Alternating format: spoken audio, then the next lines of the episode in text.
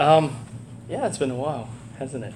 And this morning, I promise I won't. Um, I won't preach a sermon, and I wasn't planning to. And uh, and I'll try to tell you a little bit about my recipe to business, but it's not a self-help um, lecture. Um, but which is really how I think the Bible undergirds and how it has influenced me, um, how I look at business and how I I do business as a professional. And uh, before I get into that, um, I wanted to maybe share two thoughts about um, about Braden. Maybe I, I, you know something that crossed my mind last week listening to his uh, to his sharing. Um, and Braden and I sort of are somewhat in the same field, if not we're competitors. Um, I, I stole a really big client from him, uh, of which of which I, I, I was not you know like praying after it, but um, you know so happened I ended up with that client. Like it's a, it's a huge client. It's like um, you know six figures a year minimum. Um, and so so he came yes, uh, last week and said, "Oh, you're Brian, you're Flowmark." I'm like, "Yeah." but one of the things I think that's really struck me about Braden was, I think his life says to all of us that it is a choice to grow and to become a mature Christian uh, to be equipped with a good working knowledge of the scriptures. And because for him, if a non practicing, non church going, uh, lapsed Christian like Braden in his early 20s can end up at that point in his early 20s after coming going through school going to the workplace can end, can end up as a faithful christian executive leader with a really good understanding of the bible then I think it's not too late for all of us. Uh, it is a conscious choice, but also with it, we, that requires a lot of discipline to back it up. So that's one thing I think that really hit me about him. Um, secondly, is I think the gospel at work is so much more than simply evangelism at work. Because every Christian's mission is not just to share the gospel, but actually more so to redeem what is broken, what is lost, you know, through that we could do that through the power of Christ by showing that there is a different way. And, and often, I think, as Braden, uh, some of his stories, um, a different way can often mean saying no to opportunities and, and profit. Um, Timothy Keller, um, recently in this, one of his newer books, he said about leadership, he says, Every leader is called to be a prophet, priest, and king. When you read the Bible and let, let it speak to you, that's prophetic ministry. And he's talking obviously talking about Christian leaders or leaders who are Christian. When you start to pray to God, that's priestly ministry. And when you order your life in accordance with what you just read and prayed for, that's kingly ministry. And so if Timothy Keller is right, then as a Christian, your Monday to Friday is really more than just being a great work leader. And, and be a great work leader, you should. But what our mission and calling entwined in us, you know, with the Holy Spirit living in us, you know, calls us to be ministers, pastors, and chaplains wherever we are, wherever God places us. And the gospel calls us Christians to not only make a difference, because anyone in the name of charity and you know and you know philanthropy can make a difference. Let you know, let's not discount that. But but I think Christians are called to live out a biblical vision of God's kingdom from their positions of influence at their at or in their vocational workplace in a way that is central to what I wanted to talk about this morning, which I which the name is well the word is human flourishing. Let me tell you two stories, um, um, and these are not my stories, and these are stories I read um, that that have actually had some, uh, I, I suppose, tremendous influence so during first story is during a recession in the U.S. Uh, not that long ago, an advertising company in Chicago suffered um, client budget cuts, and and found themselves in a place where they have um, a large excess staffing capacity. In other words, um, there are more more than half the staff in the company are idling with nothing to do. And and as you know, like in in um, you know, in advertising and marketing, and actually in many businesses as well. Uh, in professional services, you know, when the budget's cut, like it like it's really quick. Um, Aaron always tells me as an accountant, he says, you know, like we're in the uh, consulting business. Uh, we're high margin, but we're always two to three months away from bankruptcy. And so the partners, um, being Christians, believe that they have enough cash reserved to weather the storm, so to speak. And by faith, they determined that they're not, they cannot and will not lay off anybody. You know, that, that's a lot of faith. And so what they decided um, instead to do was, was they actually went out and they approached their municipality, like their city hall. Uh, they approached like different nonprofit organizations in their city, uh, which like they have, they have, um, I guess they have some connections in their community, and they offered them free design and marketing and advertising services. And so that there would be enough work for you know all the people who are idling in the company. And so they worked pro bono for about half the company at least worked pro bono for about half a year almost actually more like till nine months until sort of the economy picked up a little bit and then work started to come in again and of course, um, when they when some of, some of these uh, pro bono projects wrapped up, and then at the same time, um, you know, paid paid uh, paid work came in, then sort of they just sort of went along and you know and continued onwards. So did they make a difference in the world? The thing is, we never heard of this company ever again. You know, it's not like they were, uh, you know, heralded on on the front page of, uh, you know, the Chicago Tribune, you know, as you know, great. You know, look at this great company. They Never heard of never heard of them again. And whether their services, uh, you know, this pro bono service that they offered uh, at the expense, uh, at the deep expense of their of their um, maybe their partners, um, you know, ever even uh, went largely went unnoticed in the history books, uh, probably. But did they did they make a difference for God's kingdom? Here's another one. Uh, two business partners who ran a construction company didn't make it during the, uh, the same U.S. recession, unfortunately. And, and they defaulted about, not, you know, not tremendously large amount of money, 200, a quarter million dollars of a credit line that they, and term loans with their banks that they cannot repay back. And the good news, I guess, um, is that both of them personally were able to walk away uh, without personal, any personal liability uh, because uh, well, their company was liquidated and uh, that, that was about it. But one of the business partners um, is a Christian, and he felt convicted that it was his Christian duty to pay back what he owed. But of course, you know, with his company being liquidated and you know, and you know, going through a very, very trying time, uh, you know, he moved on. Both of them moved on, and and they went separate ways, and they started their own other businesses as they, you know, as they went along. So five years later, um, you know, this Christian um, set up an appointment with the commercial lending bank manager who originally loaned him that loaned them that quarter million dollars. And, and he came back uh, to meet that bank manager uh, with the full intent to pay back that quarter million dollars that was defaulted. And because it took him actually five years to um, you know, come, come up with that quarter million dollars. And so that when the bank manager met him in his office, the bank manager almost fell off his chair and he says, Of the 30 years that I have worked in institutional lending, I have never heard of anyone who has done this. Like, you don't have to do this.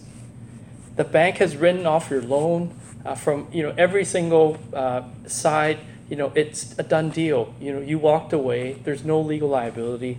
Uh, you can have a new life. But this is this conversation itself, you know, which kind of led to that next question, and, and which is perhaps the most important question is the bank manager asks, like, why are you doing this? In the Bible, um, the Mosaic laws in Deuteronomy 15 uh, touches on debt cancellation. And it happens on the seventh year that um, God tells um, the Israelites that um, you are to repay all the debts that you owe uh, up till the seventh year, that if at the seventh year, you, end of the seventh year, you still cannot repay that debt to the best of your ability, then that is going to be can- that debt will automatically be canceled. But in some ways, I, I think this story itself kind of hit me more like, um, you know, the story of Mary who anointed Jesus with the perfume in an alabaster jar, uh, in John 11, of, in which she broke it and then. Uh, you know, that's like almost they said that was like a year's salary, right? And, and the same story was so important that it was found in the three uh, synoptic gospels. Uh, Matthew, Mark, and, and Luke. And that, you know, there was such an enormous token uh, of value in, and in exchange for the forgiveness, forgiveness of debt. And, and what came as a result of that was just all shock, but also gratitude, also redemption. And, and this, you know, this story about this guy going going to his bank manager trying to repay a loan from five years ago kind of speaks to me a lot about more like that story that, that I think somehow that he felt he was Mary that he um, received grace and uh, that was he's unworthy of and he wanted to um, you know make, make amends or, or, or find redemption there. You know, these two stories on the surface are, are stories of charity.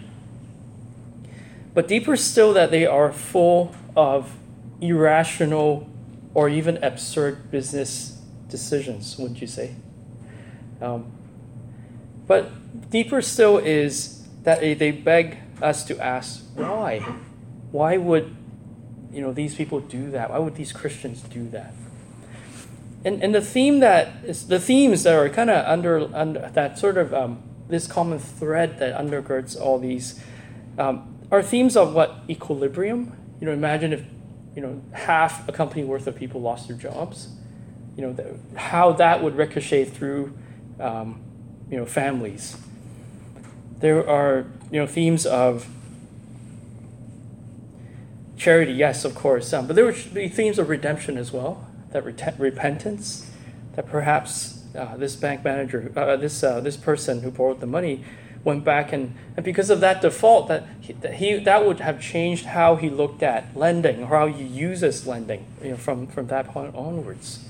Uh, but there would there would certainly be a lot of joy and hope um, that I, I, I, believe that you know out of uh, the first company that uh, you know that rises from the ashes, so to speak, and and the two business owners, the two Christians who kind of just hang, they hung on by faith uh, you know, just burning a massive hole in their cash reserve, if, if they're even, or maybe they're burning into, um, into, into the loans uh, credit line.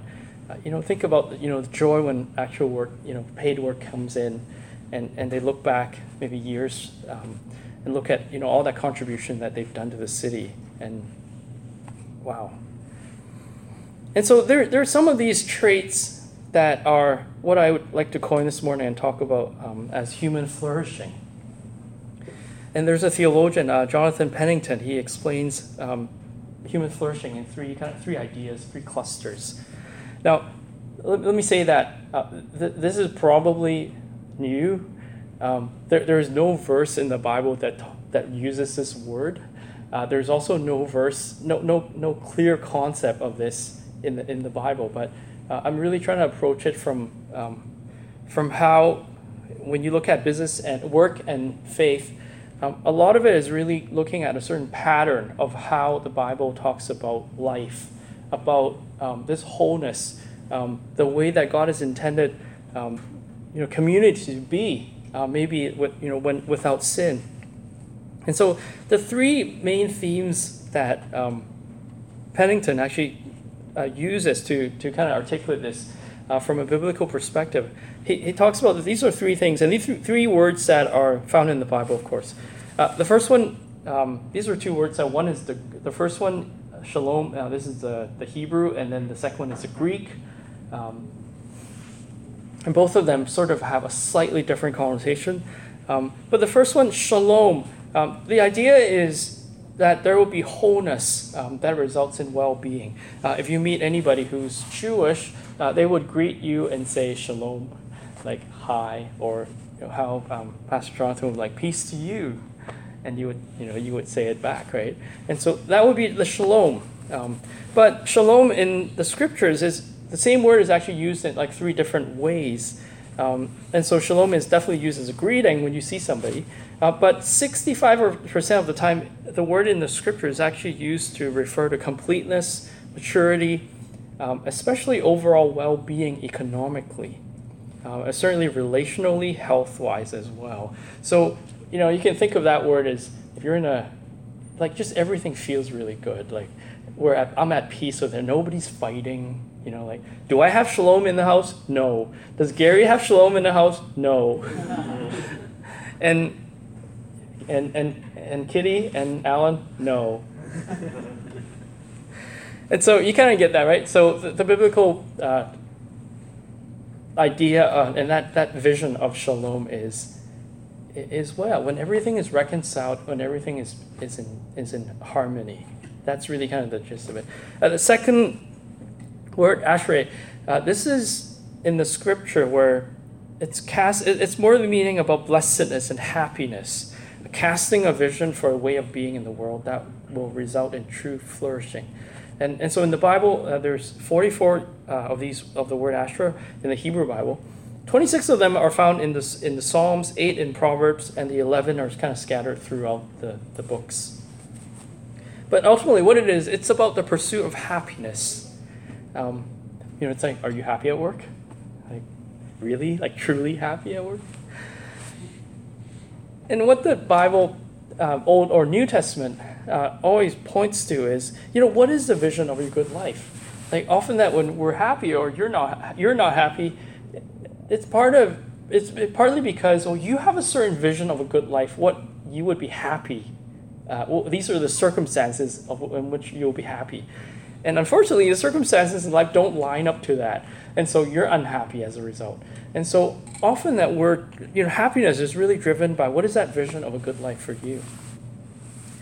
The last word, um, the Greek word is probably more uh, common, is uh, teleios, um, wholeness.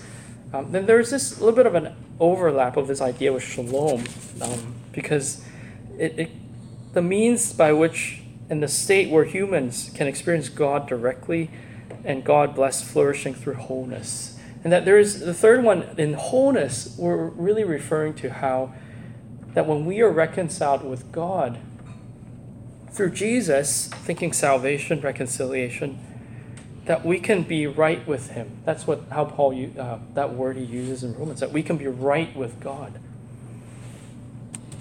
And and part of that would be probably repentance. There would be some redemption. Now, you know, I, I promise that like I'm not preaching a sermon, but I, I still kind of have to give a bit, a little bit of a teaching on, on, on what this is.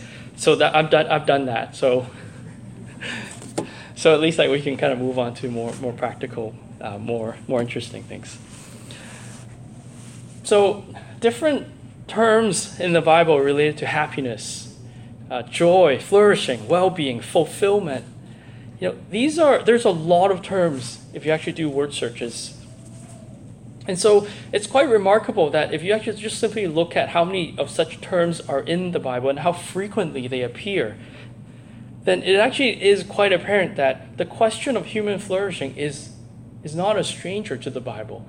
That out of this story of, of all of, of that weaves through the narrative, weaves through the whole entire Bible, from the Old Testament, Israelites, to the New Testament, Jesus and the apostles and the church, there's one thing that God cares about.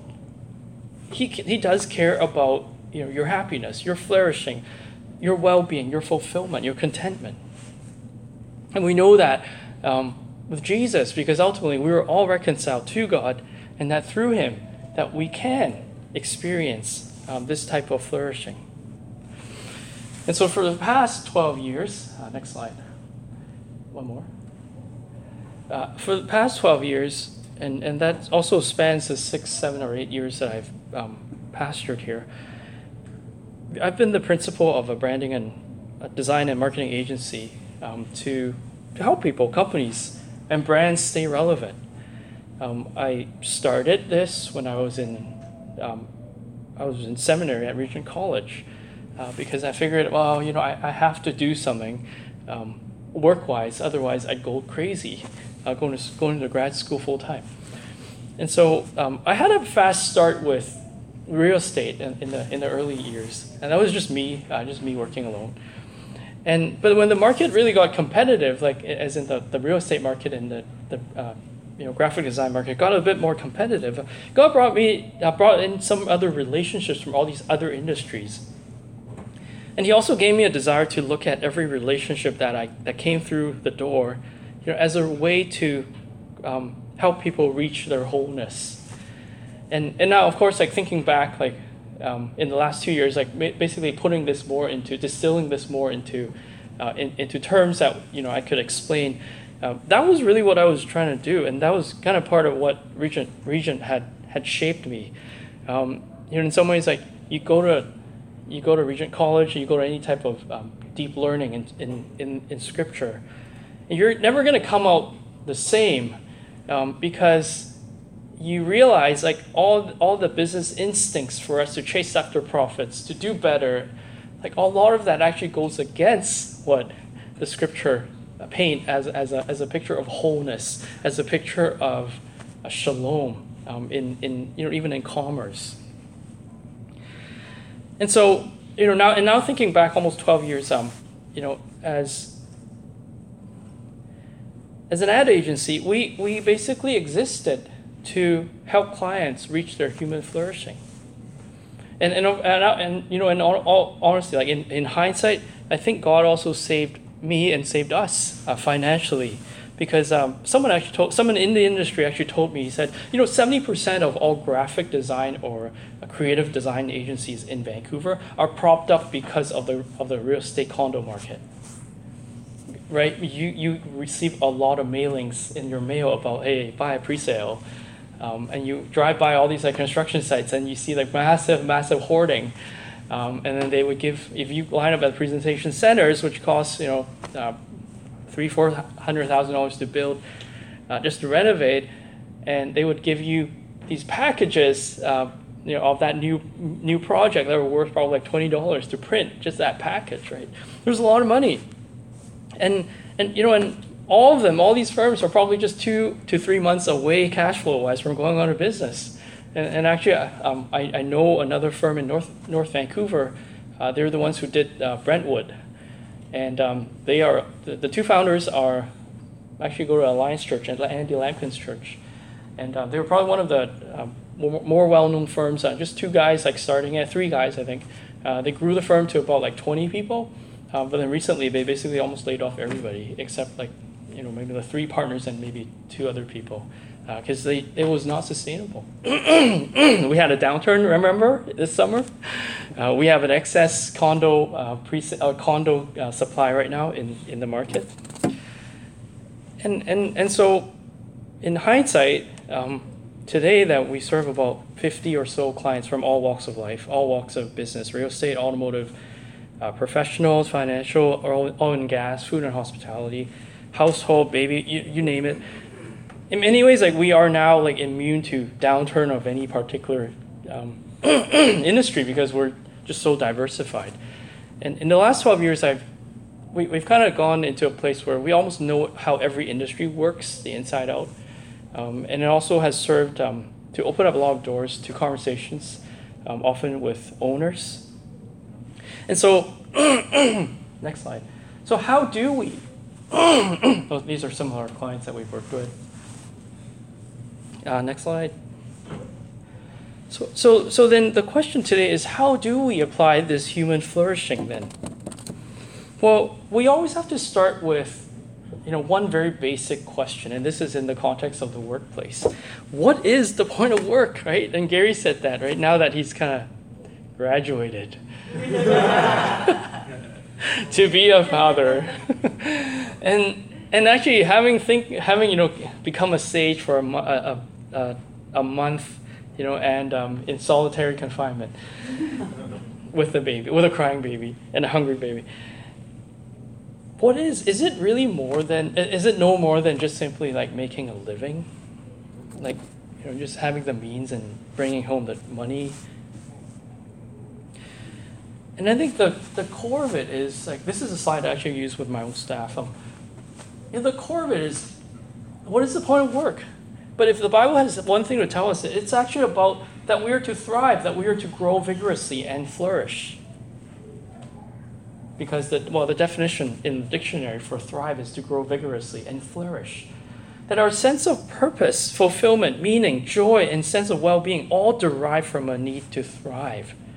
That's if any if anything, that's just one universal biblical concept of flourishing that you have to also understand that human flourishing, this as a biblical concept, has an incredible staying power and a universal voice because it addresses all of our basic and innate uh, needs for of humanity. that despite you know a diversity of race, culture, and values, no matter where you come from, you all we we all have this collective. Thanks. And it's a concept that proves that that to be a motivating force for an end goal for all humans to think and, and do. And so in our in our work, um, I forgot what's yeah.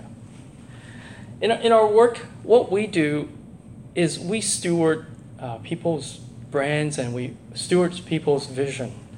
Um, often we come to work with a founder, an entrepreneur, and they're all they have lots of ideas, they have visions, and and we, we come in and we help steward that and, and help them, um, trying to change the brand owner, the team, the people, so that they would find flourishing in their workplace and in their marketplace. Uh, and we're trying to frame a finite perspective of shalom, as something that they could grapple with, and trying to frame something that of wholeness and, and blessings that are relevant to them that they can also experience w- without being Christians. I don't predominantly I don't work with Christians in, in the marketplace.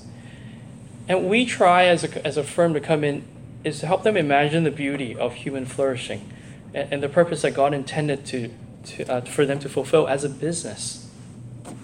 So um, let me jump to the, some of the websites that I'll tell you some stories. Um, some of the some of the things that we that you think we do, but what behind behind the scenes, what we actually do. So uh, Mercedes-Benz has been, uh, uh sorry, uh, that that uh, dealership, and and some in some ways, uh, the Vancouver Retail Group, all the dealerships as well. Um, so during during the seven or eight years that Rachel and I had had a relationship with them, um, before they were recently acquired by Dilawri, um, you know, we would we would walk in and out of dealerships. Um, you know, I had a Mercedes-Benz business card as well. Uh, we did all their marketing. Uh, we steward about like forty thousand dollars a month of their of their um, advertising spending for just one dealership, um, and then uh, I also represented them in um, marketing summits national marketing summits in in Toronto, and and so we're in there. Uh, Rachel's part of this account, and we're in there taking pictures. We're doing creative design for their ads, uh, working with newspapers, and making sure the right deals are being sent out. We're looking at inventory. Uh, we're looking at what needs to sell, what needs to be, what is the best deal, and then um, uh, we're doing social, we're doing all that. Uh, so that's what on paper that what we do we're paid for. That's what it says on our invoice. Um, what I end up usually spending most of my time doing is doing pastoral counseling um, in the office of a Mercedes-Benz dealership, because in that environment and just generally in automotive, uh, it's it's very dirty. Um, like dirty as in like very sleazy.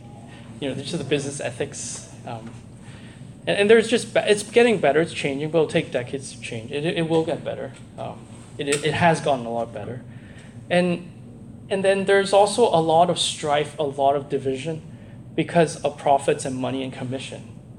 Uh, there's a lot of infighting.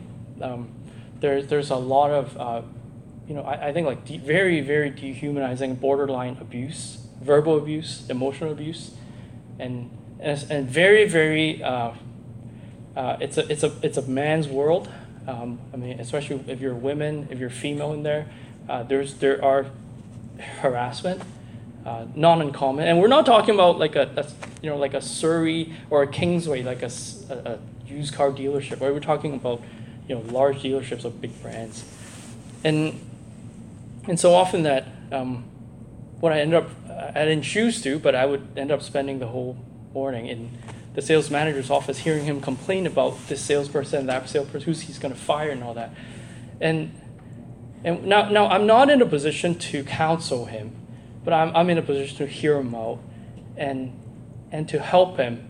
And sometimes what I hear, we would go back and try to help, you know, I, I guess incognito behind the, behind the scenes, um, unaware and help certain sales guys who are having a hard time or we think that they're really being targeted unfairly. Um, and so like we in the last seven eight years that we've been in the in that particular dealership before it was sold, um, I think we saw I think we saw improvement. I think um, you know somehow we prayed I prayed for that for the people there, and somehow I think uh, there was more wholeness. Wouldn't you say, Rachel? I think yeah there was more harmony there was more wholeness and and you know and there was more shalom in there.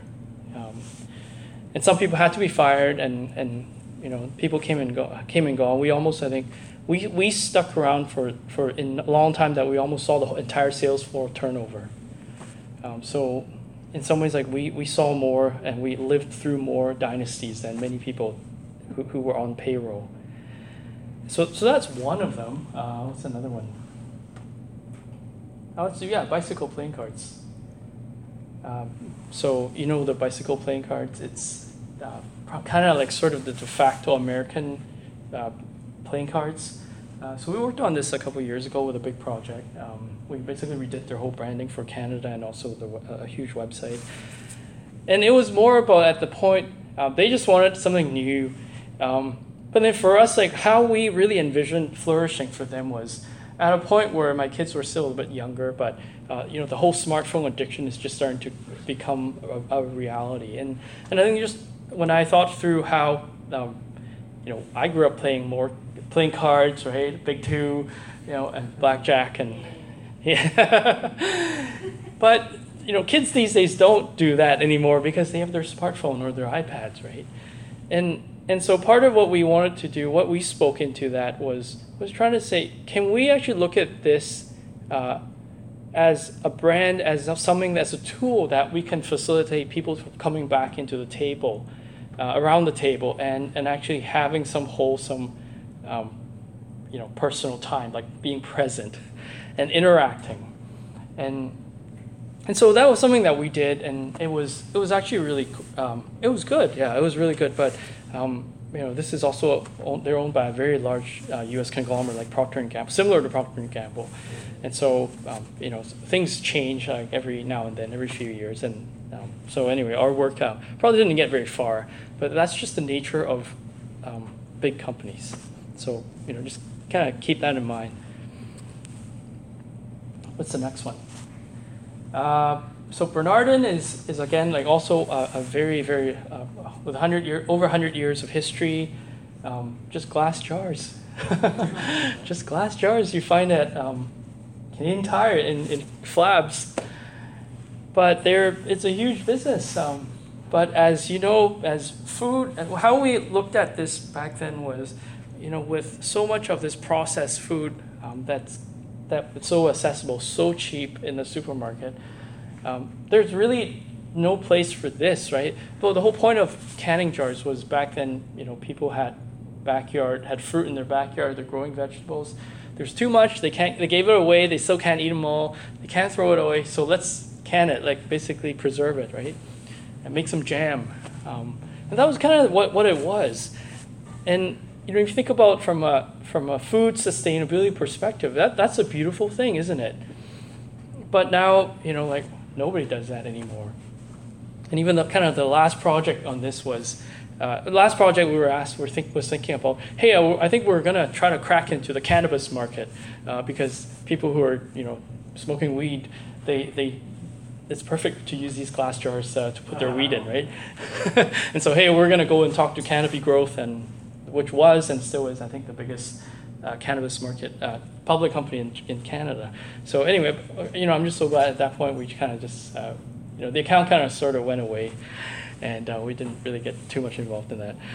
Um, but it was more of like you look at this, right? How do you how do you how do you wish how do you portray or cast a vision of human flourishing in in, in that regard, and um, so that we can encourage people to be more um, conscious of how they would look at food, right? So this was one thing. And, and we have so many of these like empty jars, uh, samples in our office. Rachel uses them for everything, like soup, um, tea, whatever. uh, what's the next one? Let's talk about one more. uh, yeah, let's do Squamish Nation. Let's do the next one. Yeah. First alert, the, the, the smoke detectors. Yeah, that was our, our client too. That was a big project. Um, yeah, Squamish Nation. Um, I don't know if you were reading the news right lately. Uh, there was uh, news just last week that uh, the Squamish Nation that they own a piece of property right underneath the Burrard Bridge around Kitsilano. They're going to build in in um, as a in partnership with Westbank. They're going to build uh, I think like six or seven towers around there, and immediately uh, ears perched up. Um, it's not the first time they talked about this, but um, I think it seems to be a reality. It's probably going to go ahead, and and because they're on sovereign uh, reserve land, that they are not subject to any type of zoning or uh, city permits from Vancouver City Hall, and so there are a lot of people who are very very um, worried, should I say, especially people and kids. But how can we, um, how can we as a, you know, as a uh, first, uh, as indigenous people, that's the, uh, that's the proper and polite way of um, referring to them now. Um, how can we actually wish and cast a vision of biblical human flourishing into a people who, if you kind of know the history, and now this is part of the BC um, elementary school curriculum, to, to really educate about what really happened, right? When, when the Europeans came and they took, uh, you know, they basically like, uh, w- with no way of understanding language, English, um, and communications, uh, the, the British basically slowly like took away our lands through treaties and uh, took away their children. And of course, you know about residential schools. And, and so, how do we wish, um, how do we cast a biblical vision into these people who are, who are who are so hurt, so hurt um, in the last hundred years, and and more, um, by by what has happened to you know to, to to them you know by the from the by the government of of Canada and certainly also for the church, the Catholic Church, and and so we. This was the project that probably started. Um, this relationship started about uh, 2010 Olympics, um, and I was still working alone back then, and um, had the privilege to go in there and, and deep into a lot of the reserves and, um, and to, get to, to get to know them, uh, walk into their homes, uh, meet a lot of their elders, um, and, and really understand like what they are going through, the problem, the sociological problems that they have, um, that because so much of their generation have been raised in um, uh, the boarding schools, right? And so they actually don't know how to parent because they've never seen, they've never been parent because they were forcibly taken away by the government um, and thrown into these residential schools. And many of them didn't even survive, right? They were starved. They were many of them were abused. Others, many died when they were murdered in there. They recently they the residential schools only only closed down. I think in like the last one was like 1997 or so. It was very recent, and a few weeks ago they said like there was a building they were a residential school building um, that they they they were trying to I think tear down and they found like between walls um, like a couple dozen of, of babies or children's skulls in, in the middle of the walls, right? So you can imagine what they've gone through. And so in the past couple years that working with them, um, that we, although our influence is very small, but um, every time that we can engage them, I think um, there's there's always what we do is there's always creative um, in, in in what we could say um, about redemption, about what redemption can look like. I know I'm um, sort of running out of time, so I gotta move on here a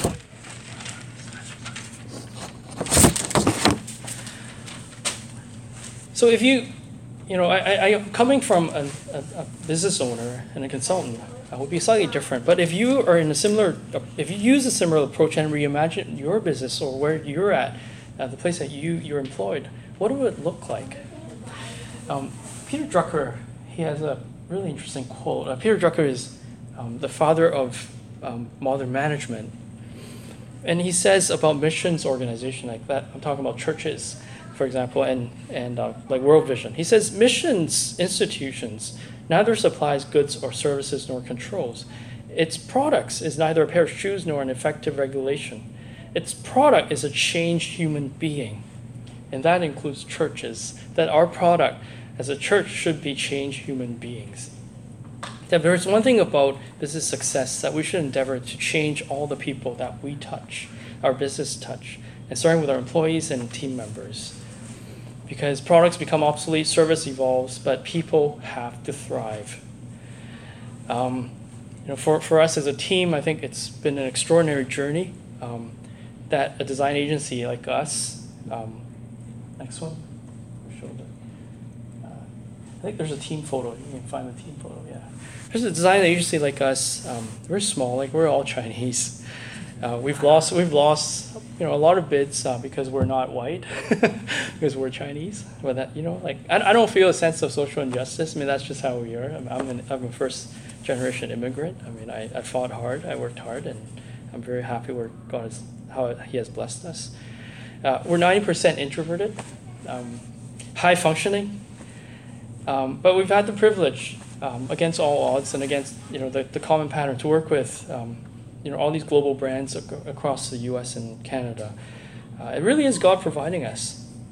Uh, we we we're, we're not a Christian company per se. Like there's three of us who are Christians, but but also six who aren't.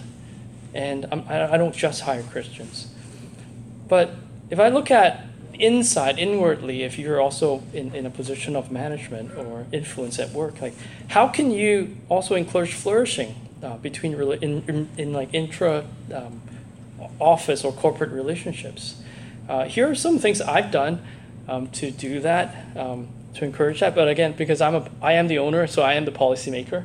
so, so things that I've done uh, is like everybody a minimum. Um, they get three weeks vacation, uh, and then also there's two weeks of unpaid Christmas uh, shutdown. So, uh, staff can can get up to about five weeks of, uh, I guess, holidays.